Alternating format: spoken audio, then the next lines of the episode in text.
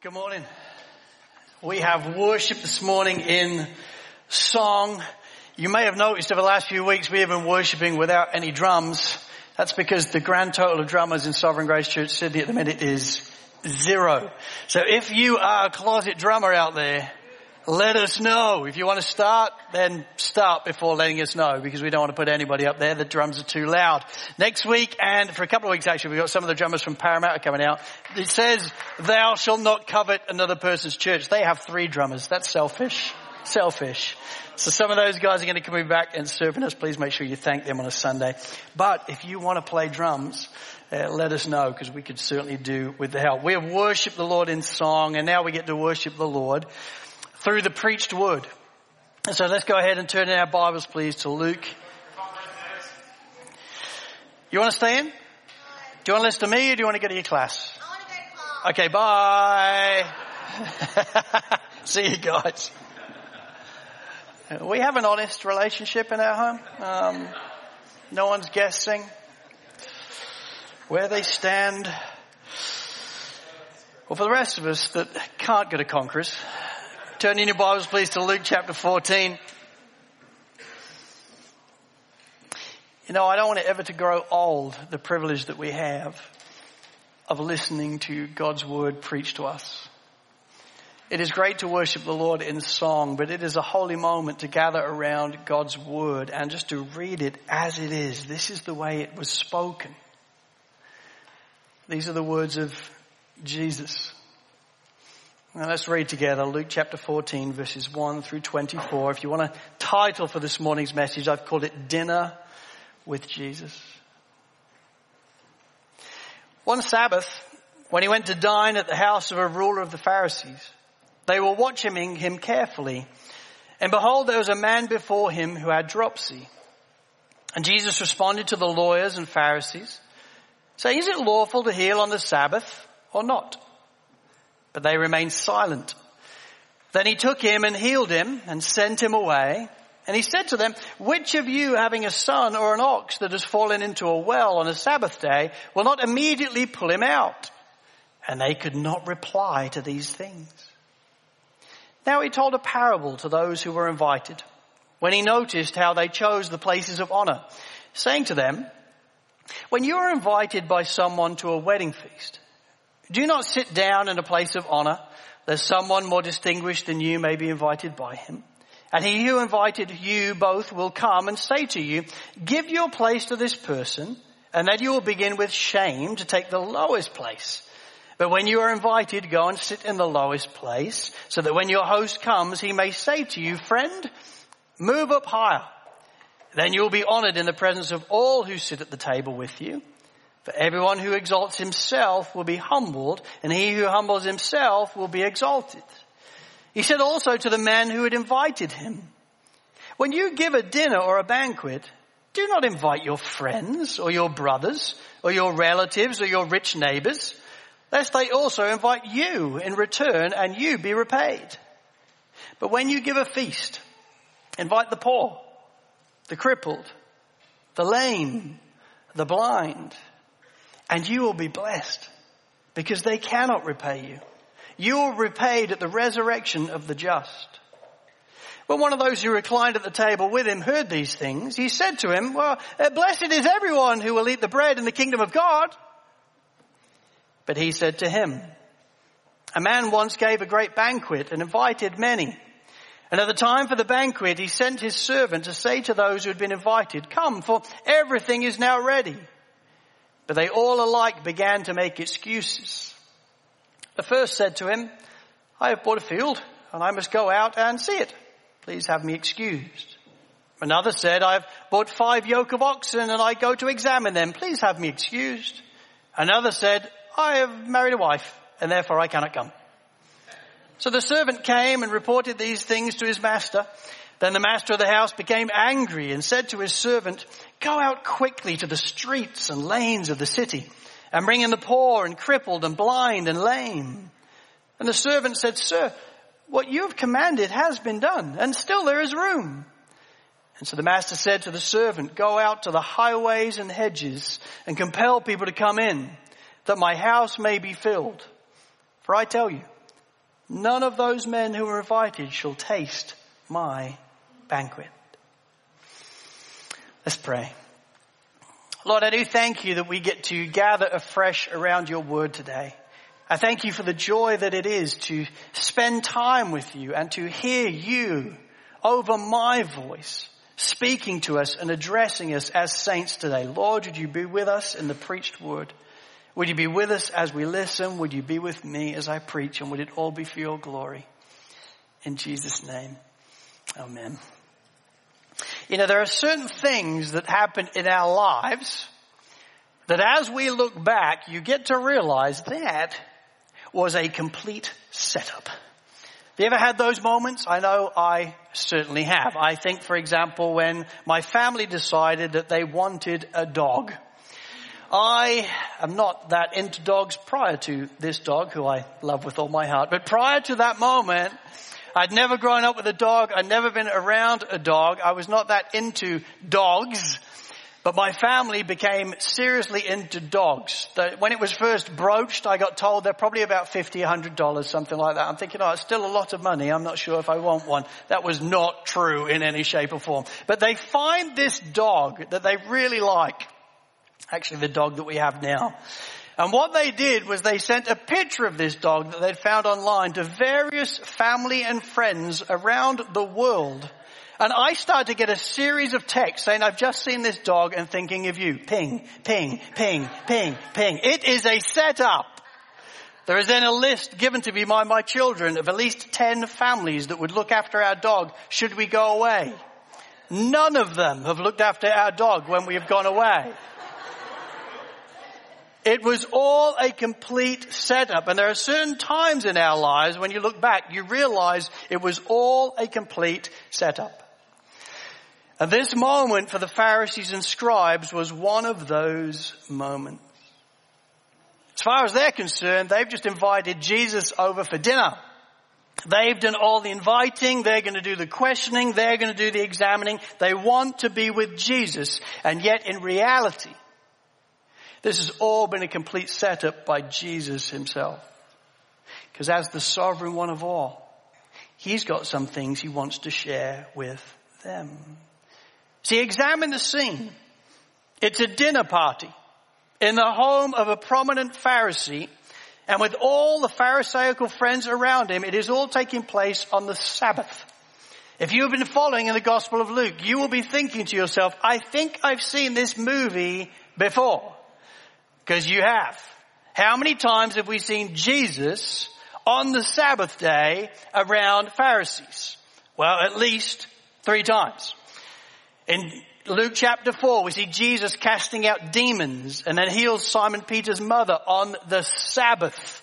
And the Pharisees are appalled, thinking this to be illegal and a violation of the law.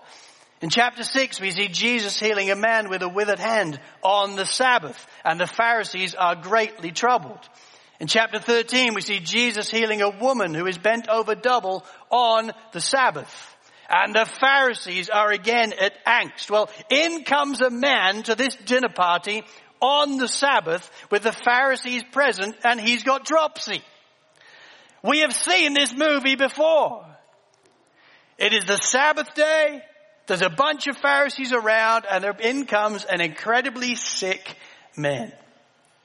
Now dropsy is what we today call edema. It is the process, the disease where your body begins to retain excess fluid. You just can't get rid of it. And so you keep drinking water all the time, but your body doesn't urinate properly, you don't sweat properly, so you effectively swell up and you are dying from the inside out. This man was incredibly sick, likely terminally sick, outside of a miracle at this season in time 2,000 years ago. He is going to die. And it's a miracle that he gets. As he walks towards Jesus, Jesus stops him and he prays for him and he says, man, go, go free. You are healed. And he sends him away. This man has had his life completely turned around and changed by Jesus as Jesus steps in and heals him. And the Pharisees, all they can do is sit there in stunned silence. Why? Because they have also seen this movie before and they've seen what happened to the Pharisees before. Jesus asked them point blank, is it legal, is it lawful for me to heal somebody on the Sabbath? Well, they've seen this movie before. If they say yes, then, that's going to be really awkward because if they say yes, then they believe in their oral law, their Mishnah, that it's wrong to do this. So if they say yes, they're violating their own Mishnah. But if they say no, they look like total douchebags because they would be willing to get like their donkey out of a well on a Sabbath. So how is it wrong to heal a man on a Sabbath? So what do they do? They say nothing. They are completely silenced by the Savior. Jesus has once again healed a man on the Sabbath. The Pharisees give no reply to his questions and what you realize is this whole thing has been a divine setup. And it's a setup because at this dinner party, Jesus is going to wonderfully and graciously go after these Pharisees and these scribes' hearts. Their souls. See, so though they were the religious leaders in Israel at the time, the people at this dinner party were tragically just so far away from the kingdom of God. They would keep their legalistic thoughts to the minutiae. And yet they had totally missed the point of the law. They neither loved the Lord their God with all their heart, mind and strength, nor loved their neighbor like their self. In headline, they worship God in, in, in theory, but in heart, they're far from Him. They are lost. They are legalists. They are lost. They are not part of the kingdom of God. And Jesus knows this. So in grace and mercy, He goes after their hearts. They think that they've invited Him. But in reality, this has all been a divine setup so that He can speak to them. And in going after their hearts, there's really one thing in this passage that he seeks to placard before their eyes again and again and again, and it's this. That in all of life, pride is always our greatest enemy, and humility our greatest friend. He knows that that truth has the potential and power to completely transform their lives. He knows that's what they need to hear in this moment. And in His mercy and grace, this is inscribed in scripture for us because He knows this has the power to transform our lives as well. In all of life, pride is always our greatest enemy and humility our greatest friend. So three points this morning. Number one, the parable of the wedding feast. Number two, the problem of the host. And then number three, the parable of the great banquet. But really just one hope that our lives would also be transformed by this dinner party and that we would get to see that pride really is our greatest enemy and humility our greatest friend. Three points. Here's the first. Number one, the parable of the wedding feast, verses 7 through 11. See, Jesus has by now healed this man of edema. This man has been dramatically and wonderfully healed by the Savior and then been sent away. And yet Jesus has been carefully paying attention all the time to what has been going on around him, including where they are sitting. Verse 7. Now he told a parable to those who were invited when he noticed how they chose the places of honor. See, whenever you sat with a group of Pharisees and scribes, if you paid attention, this is what was happening. They always wanted to choose the places of honor at the dinner table. Imagine a wedding scene. Where do these Pharisees and scribes go? Straight to the head table, just to the right or just to the left of the bride and groom, because they're the places of honor. And that's where they want to be. They did it at every dinner time. They want to sit with the host. They want to sit at the head of the table. They want everybody to notice them. Why?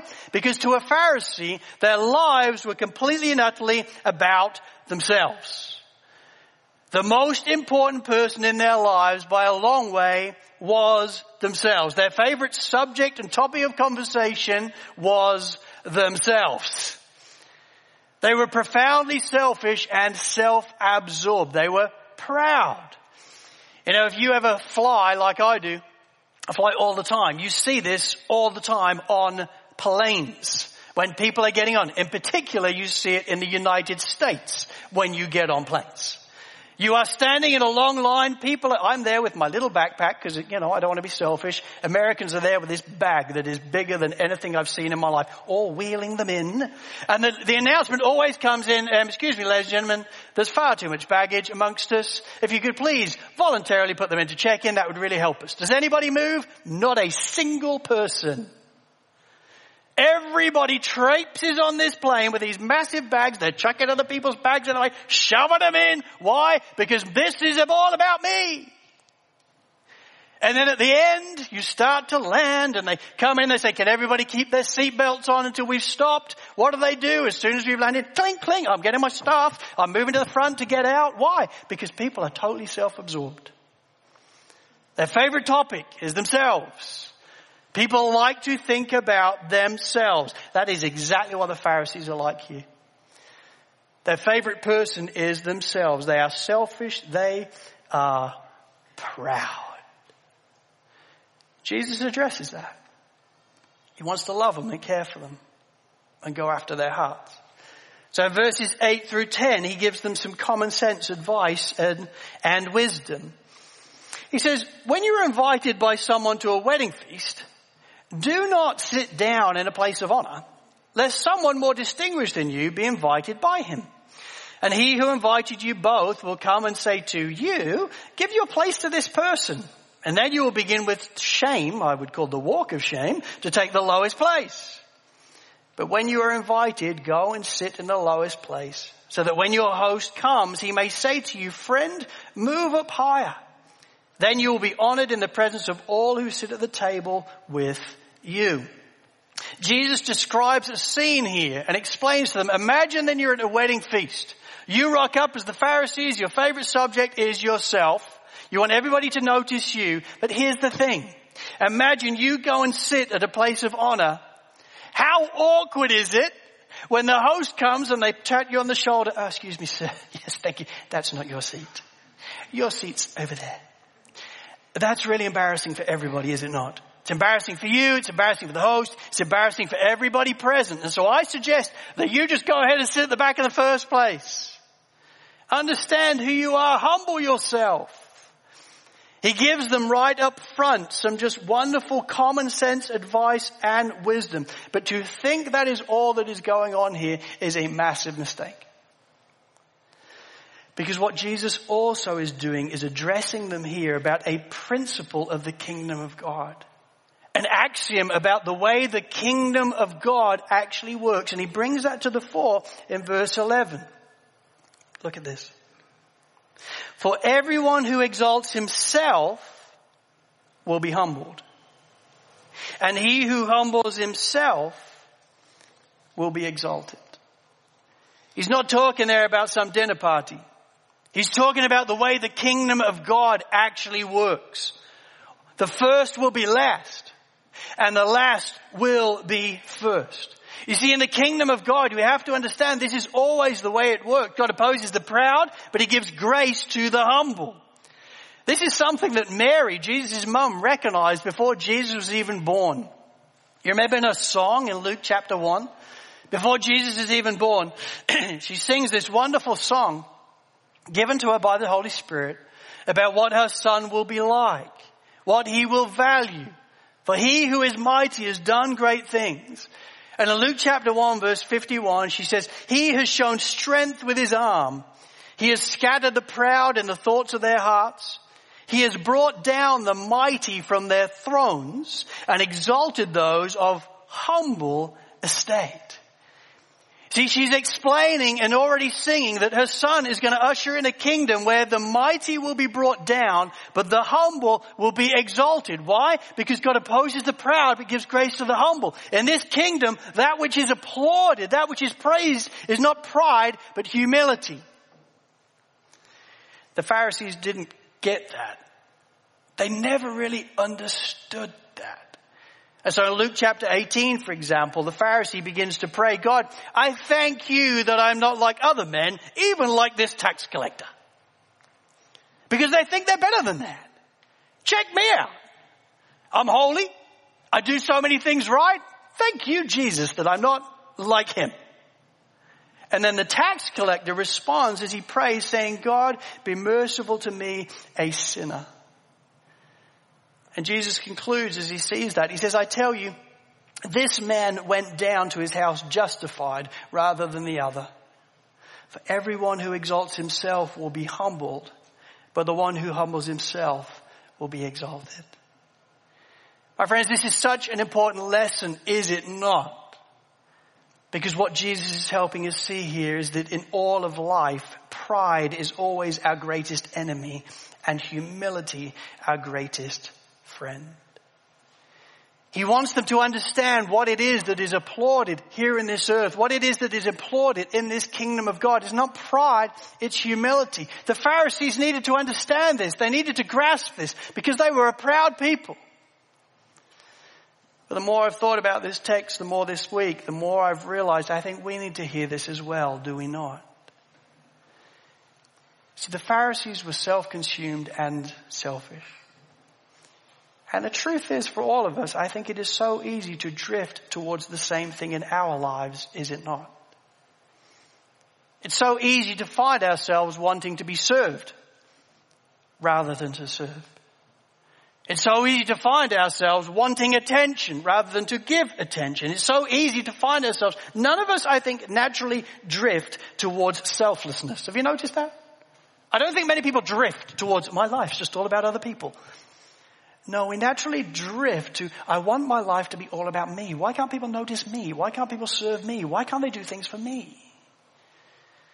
I think we all find that hard at different times. I certainly do.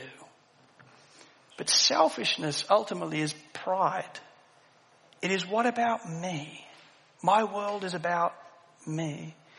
And in Isaiah 66 verse 2, we are told, but this is the one to whom I will look, he who is humble and contrite of heart.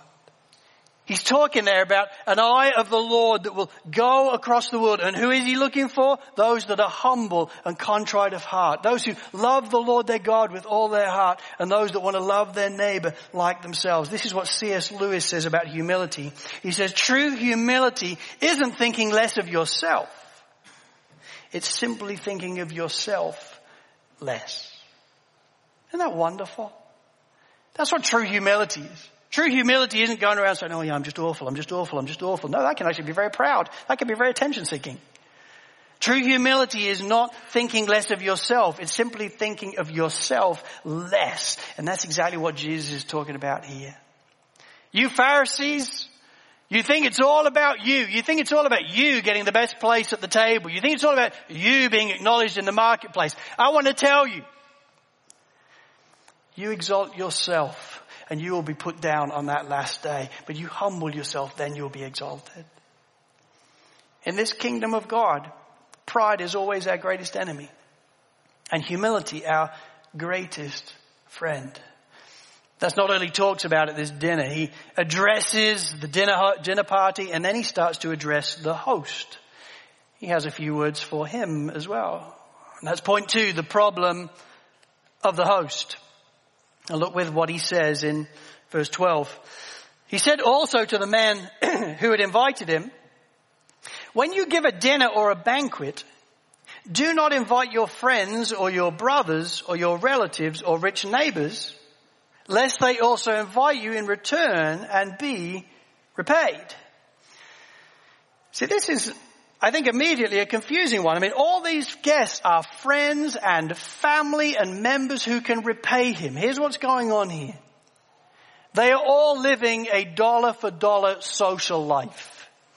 It's, I'll invite you all over for my dinner party, and then you can invite me over your dinner party next week, and then we can go to your dinner party the week after that. It's like, I'll help you. Why? Because you'll help me. They were having the time of their lives. So the only people they really invited was their friends and their family members that could repay them. And listen, Jesus is not discouraging here spending time with family and friends in hospitality. He's not. Jesus himself regularly accepted invitations to such gatherings. One of the most beautiful things, if you study the life of Jesus, is his friendship with Lazarus and Mary and Martha. It was clearly a deep friendship for him.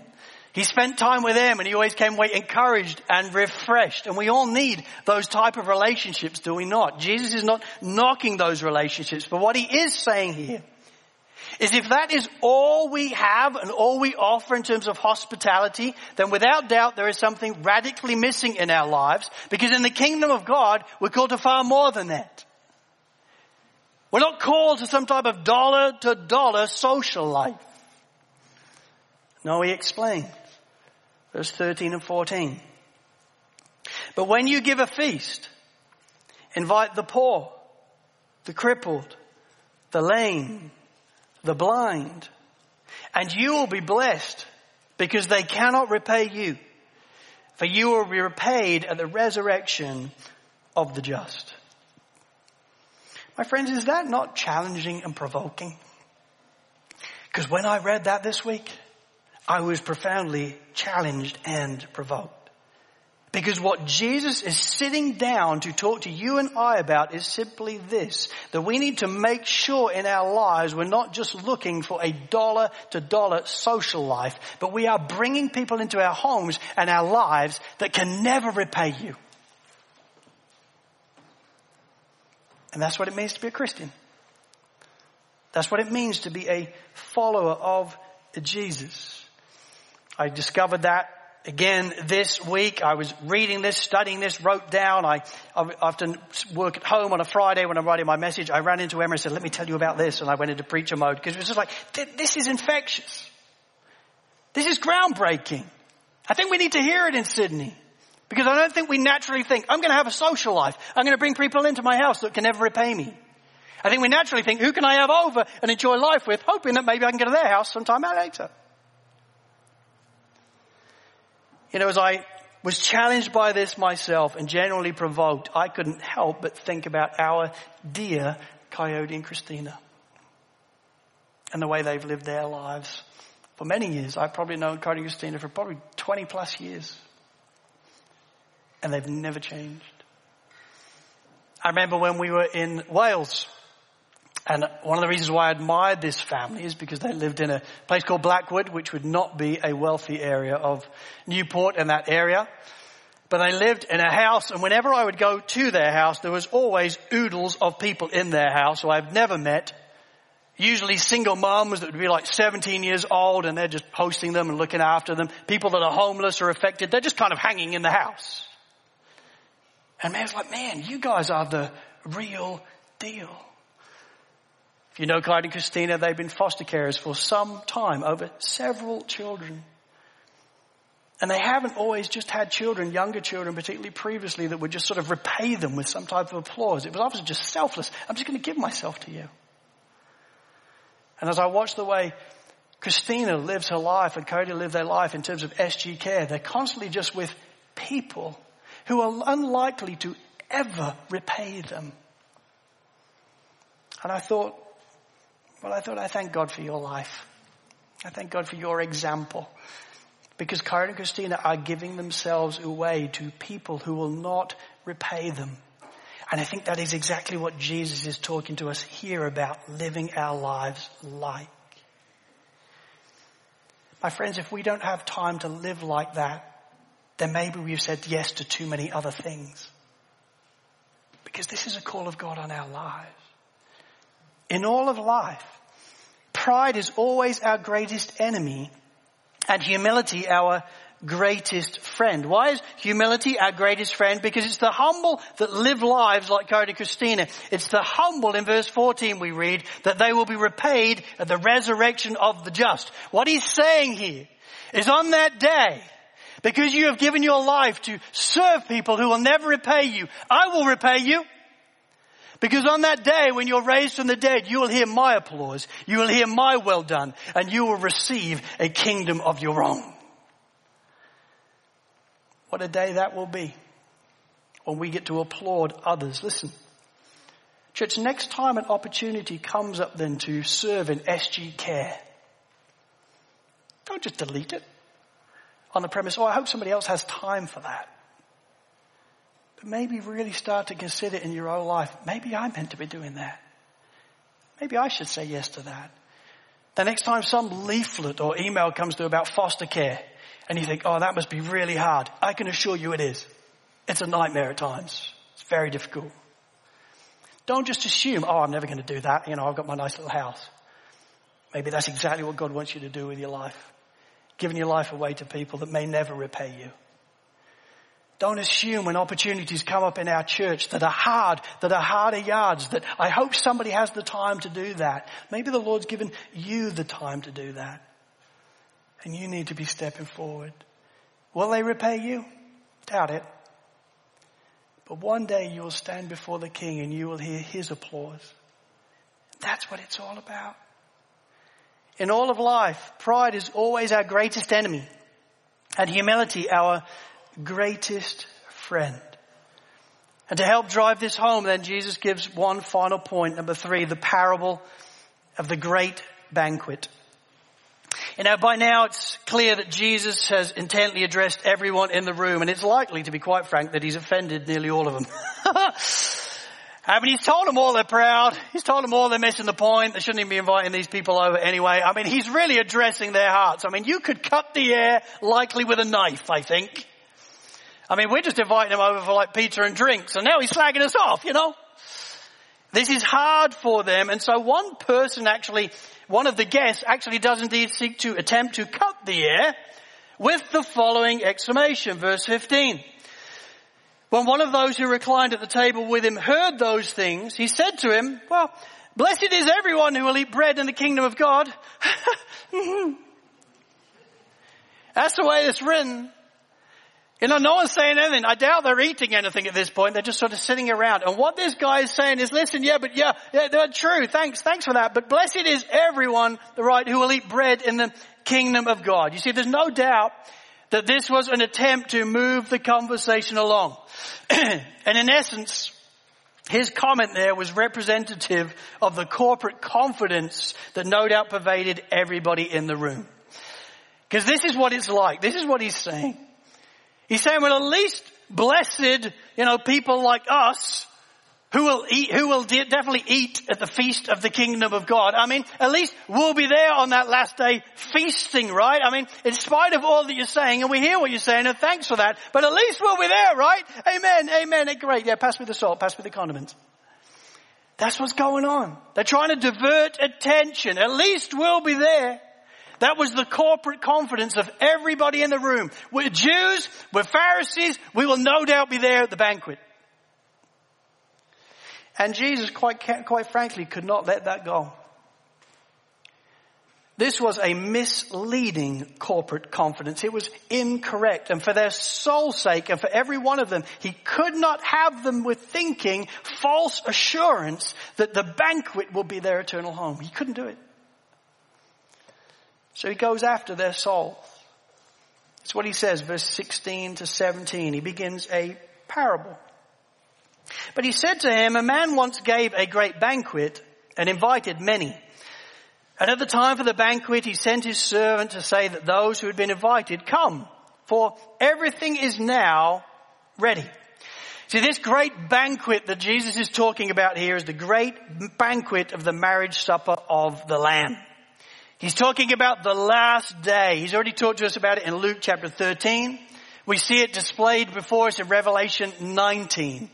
It is the great marriage supper of the Lamb, the moment where there will be a feast in the heavenly realms and people will worship the Lord from every tribe and language and nation before Him. It is the consummation of time and the great marriage banquet and supper of the Lamb. And what a moment that will be.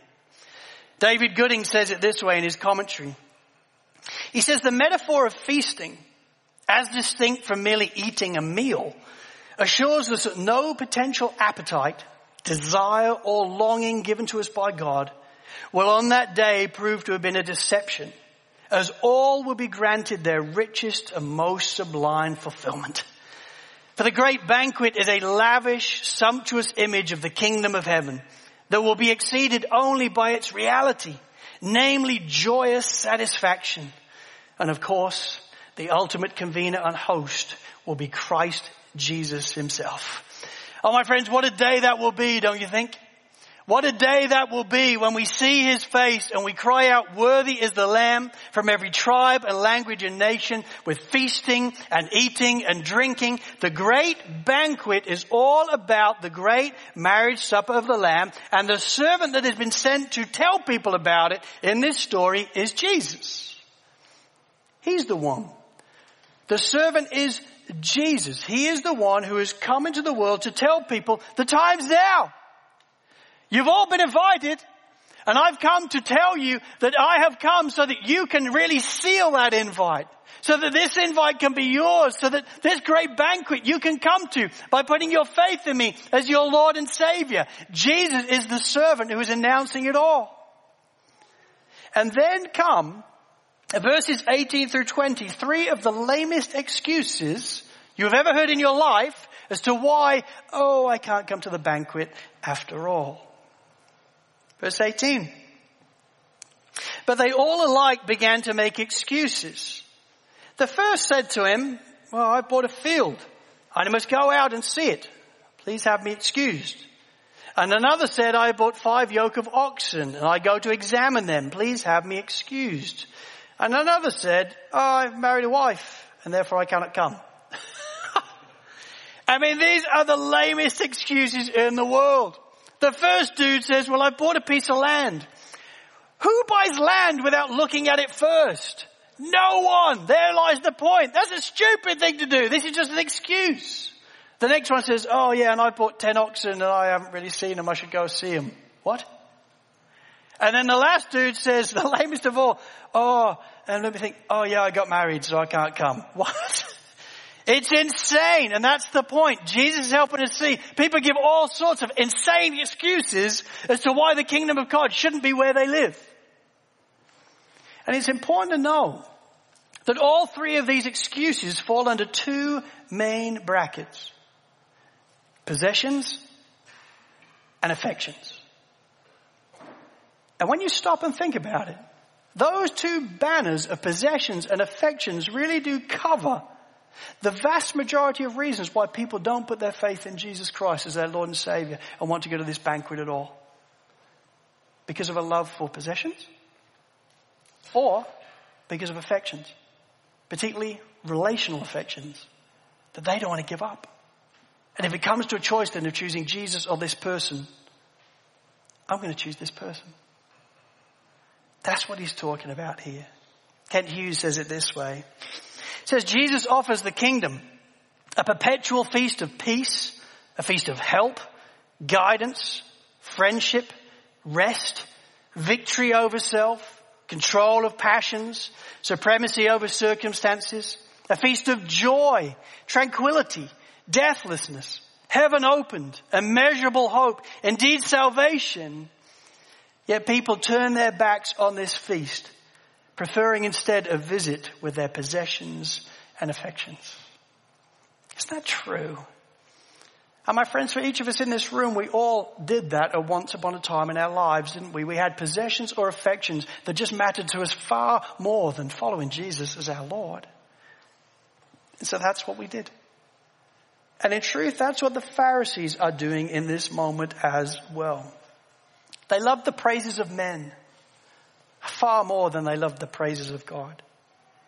Their world was like this big. As long as they felt good, life is good. And as far as they were concerned, because of my nationality and the color of my skin and my ability to pursue holiness just by myself, I'm sure we'll be at the banquet anyway. I'm a good guy. And Jesus wants to help them see that's actually not true. And he gives them then in verses 21 through 24 the reality of what is actually taking place as he tells them about some extended invitations. 21.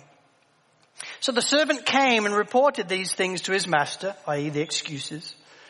Then the master of the house became angry and said to his servant, go out quickly to the streets and lanes of the city and bring in the poor and crippled and blind and lame. And the servant said, sir, what you commanded has been done and still there is room. So the master said to the servant, go out to the highways and hedges and compel people to come in that my house may be filled. For I tell you, none of these men who were invited shall taste my banquet. You know, there's no doubt that for every, every Pharisee and scribe gathered in this room on this day, that this would have been a drop mic moment. This would have been profoundly, profoundly informative for them. I mean, for a start, Jesus is telling them that, listen, you know, this banquet, this great marriage supper of the Lamb, it's going to now be open to the outcasts, which is what he talks about in verse 21. Historically, the physically challenged would have been barred from full participation in the worship of the Lord. And in addition, given their limitations, they would have often been poor, social outcasts. They would have lived in the streets and in the lanes. They were totally humbled in the way they lived their lives. And these Pharisees, quite frankly, wouldn't have wanted anything to do with them. Well, Jesus is saying, you know what? The invites have gone out to the streets and the lanes now. You're blind? Come. You're lame? Come. You're an outcast? Come. There's a great place at the dinner table for you. There's a great place at the marriage supper of the Lamb for you. You're all invited. And then he starts to talk to them about the Gentiles, which is what he's talking about in verses 22 and 23 when he mentions the word highways and hedges. Who lived along the highways? Who lived along the hedges? The Gentiles. And Jesus is saying, you know what? They're invited too. See, historically the Gentiles would have been considered by the Pharisees to be second class citizens. And when I say second class, you've got the Pharisees and they're like the rest of us. The gap would have been huge. They wanted nothing to do with the Gentiles. And what Jesus is saying, you know what? At that great marriage supper of the Lamb, they're all going to be there as well. Through faith in me as their Lord and Savior, I'm going to make access open to them as well. They are going to be seated around the table from every tribe and language and nation, singing, worthy is the Lamb. This was the message that the apostle Paul himself would take out from Jerusalem to Judea to Samaria to the ends of the earth, including us in Australia. Aren't you glad? Jesus is telling them right here, this is exactly the way it's going to be. The outcasts are going to get an invite as well. You're all invited. The Gentiles, you're all invited as well. And then he addresses them in verse 24, for I tell you, none of those men who were invited shall taste my banquet. Jesus is looking them in their eyes at the moment. This would have been profoundly offensive to them. As far as they were concerned, surely they were going to be at the banquet. I mean, they had the original invites, didn't they? The law, the prophets, the temple, the wisdom literature. The Jews had it all. But what Jesus is saying here is listen, unless you humble yourself, unless you realize you're not there because the color of your skin, or because of your accent, or because of your heritage, the only way to this great banquet is through faith in me as your Lord and Savior. For in this life, pride is always your greatest enemy and humility your greatest friend. You don't get to the banquet because of a heritage or a nationality because of the color of your skin. You get to the great banquet through faith in me and faith alone. My friends, what an unforgettable dinner this must have been. And it was indeed a complete setup. They think they're inviting Jesus over for a few snacks. Well, he's invited himself over because he's got a few things to share with them. He wants to go after their hearts. And this message that he has to give them in this moment about pride always being our greatest enemy and humility our greatest friend had the power to completely transform their lives, completely change their lives. In the same way as a divine setup for them, it's right here in Luke chapter 14 because it's a divine setup for us as well. As his followers, he wants us all to hear it, all to be addressed by it.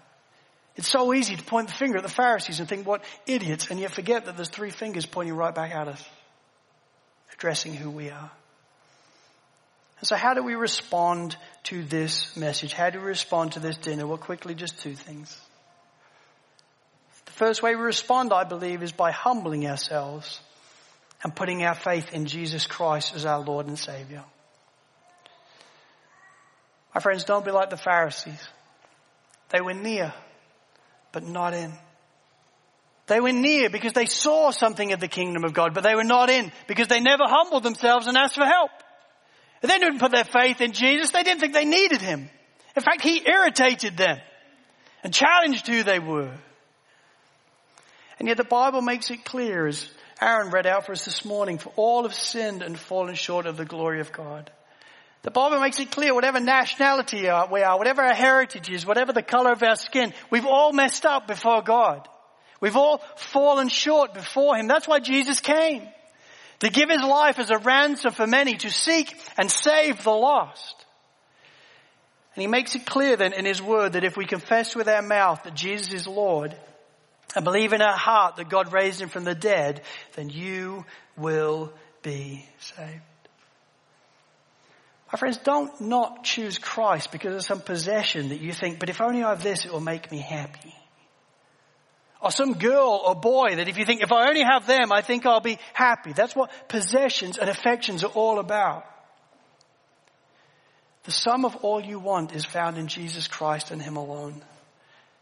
And this great banquet of the marriage supper of the Lamb, I don't want any individual to miss because it will be the greatest moment of your life. And when you put your faith in Jesus Christ as your Lord and Savior, it's a moment that in His kindness you get to start to enjoy even now as you know what it is to be forgiven and adopted and have a Savior who loves you and knows you and speaks with you and helps you. So humble yourself and put your faith in Jesus Christ as your Lord and Savior. And then number two, the second way we respond, I believe, is by humbly considering others more important than ourselves. Brothers and sisters, it is so easy to drift towards selfishness, is it not? It's so easy to really enjoy being served, but not really want to serve. And if I do put my hand up to serve, I'm going to make it something as easy as I possibly can so I can tick the box. Whereas Jesus' service was laying his life down as a ransom for many. He doesn't applaud pride. He applauds humility. That's why as the Father's eyes go to and fro the world, He's looking for people who are humble and contrite of heart, who love the Lord their God with all their heart, mind and strength, and who love their neighbor like yourself. My friends, would we be those men and women? Amen. Would we be those people? Would we lay our lives down for others, whether they can repay us or not? And would it all be for the glory of God? Let's pray. Lord, I do thank you for inviting us to attend this dinner this morning. I thank you that we got to pull up a chair outside of the Pharisees and the scribes and listen into your words and watch what is happening. Lord, I pray that our lives would be transformed as a result. Pride is our greatest enemy and humility is our greatest friend. Lord, would you help us to pursue humility in our lives? Would you help us to consider others more important than ourselves? Lord, help us not to be selfish. Lord, there's no way we're going to be able to do this by ourselves. And you tell us in your word that you oppose the proud but give grace to the humble. And so Lord, as we begin this vision, would we minimally humble ourselves and recognize, Lord, I cannot do this without you. I need you. And so Lord, would you help us? Would you help us to live this life by your grace? And would it all be for your glory? In Jesus' name, amen.